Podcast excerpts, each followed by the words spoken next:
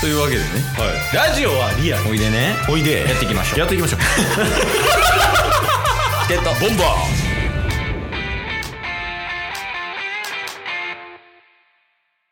あちょっと話したいことあるんですけどいいですかええちょっと気になるな大丈夫それかいあの金曜日までに置いとかんでいいとかそんなんじゃないあそんなんじゃないですああーあのタスのことじゃなくてあ私ニュースみたいなあのえあケースにも知ってほしいニュースみたいなはいはいはいはいはいなんですけど、うんあの今のライジンが熱いっていう ニュース見ましたいやニュース見てないえけど見てないんすかそれこそうだねあの今日収録日日曜日でしょはいこの日曜日のはい早朝3時4時ぐらい、夜中3時4時ぐらいに起きた出来事なんですよ。えそんななんか、社会人として不適切な時間に。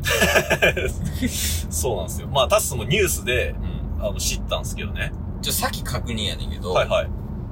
なんか最近はその、あ朝倉みくるさんが、んあのーちょっとトレーニングしてきたわって、うん。はいはい。ツイートしたものの、うんうんそのリプライで誰かが、うん。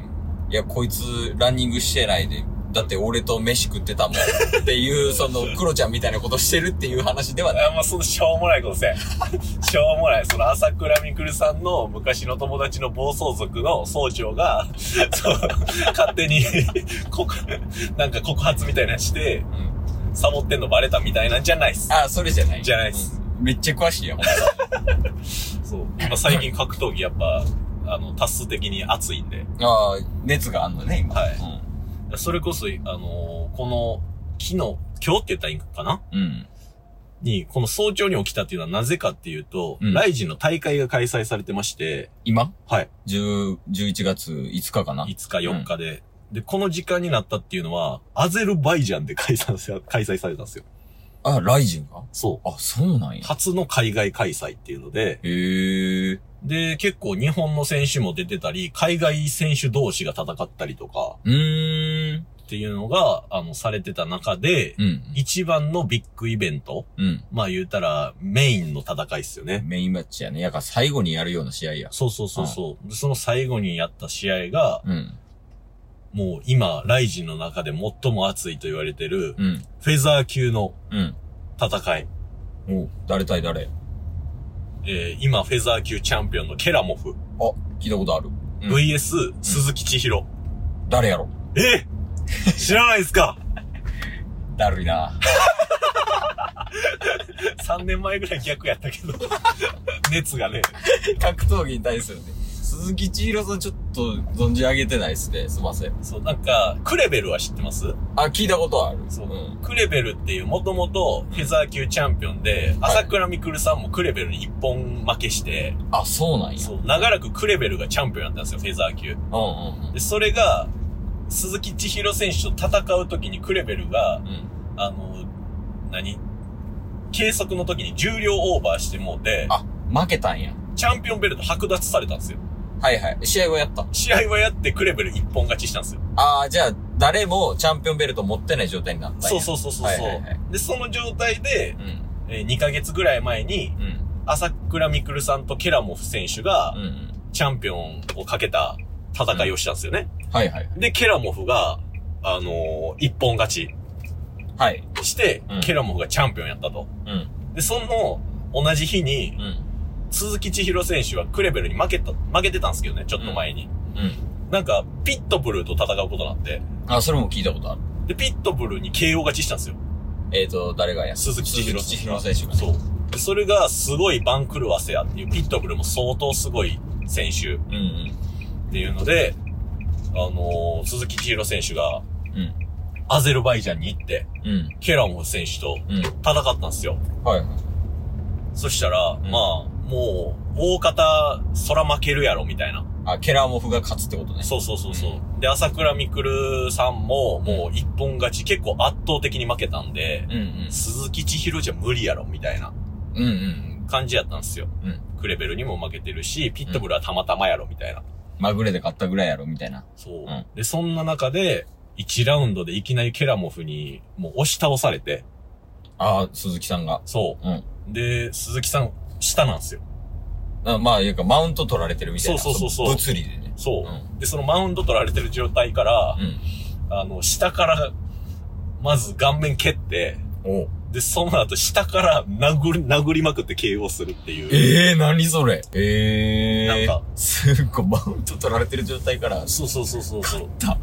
で、もう今、そんな勝ち方見たことないっていうので、うん。す X も盛り上がってて、うん。すごいことになってるっていう。えすごいことになってちょっる。と待って。ええ、情報共有 そうっすよ。あちなみにタスは、うん年末のライジン見に行こうとしてますからね。言ってた。 ああ、いや、そうですか。そう、いや、はいすっごい今、盛り上がってます。ああ、なるほどね。はい。おいで。あの、意見ありますか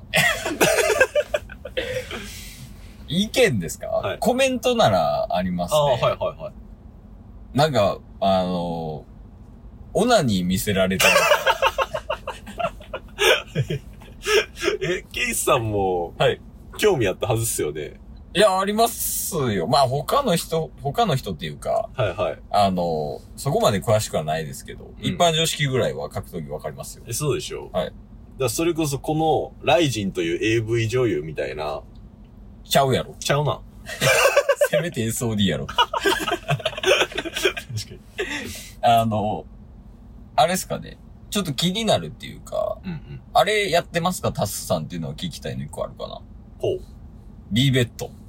ああ、やってないっすね。ああ、やってない。うんうん。いや、それこそあの、ちょうどね、ケイスの、まあ同僚の人、うん会社の同僚の人が結構格闘技好きで、はいはい。で、B ベッドってね、まあ言うたら、あの、格闘技でお金かけるみたいな。うん。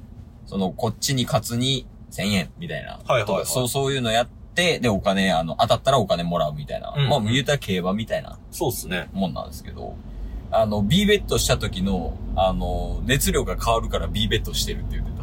あええうんまあ確かに、B ベットしたらその選手を応援しようってなりますもんね、余計。あ、そうそうそうそうそうそうそう。で、やって、やってるって言ってたんで、タスさんはやってないんかなって思いましたけど。確かにね、毎回対戦があるたんびに B ベットでっていう、何広告は見ますけど。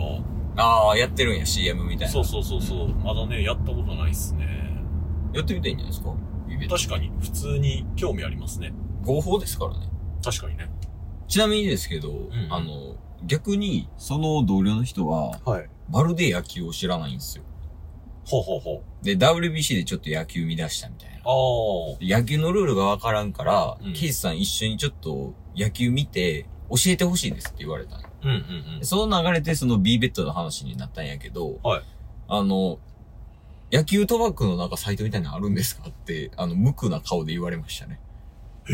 どういうことですかああ、その B、B ベットは野球関係ではないってことなんですかいや、そういうことじゃなくえて、あの、B ベッドはうん格闘技で賭博やん。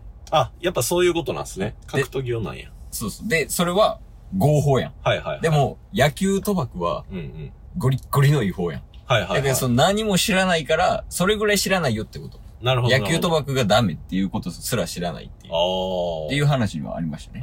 そうなんですね。はいえ、それこそ、なんでこの格闘技は B ベッドっていう形で合法になってるんですかなんでなんやろうね。ねい。や、それで言うと、競馬もじゃないああ、まあ確かにね。競馬、ボートレース、あと、まあ多分もろもろあるやろうけど、はいはいはい。 B ベッドもそうやけど、うんうんその合法と非合法の、その境目って何なんやろね、なんか競馬とか競艇とかうん。は、なんか昔っからあるから、みたいな、勝手な認識なんですけど、だからそれすらもダメよね。考え方としては。うんうん昔からあるから OK は、理論上 NG でしょ。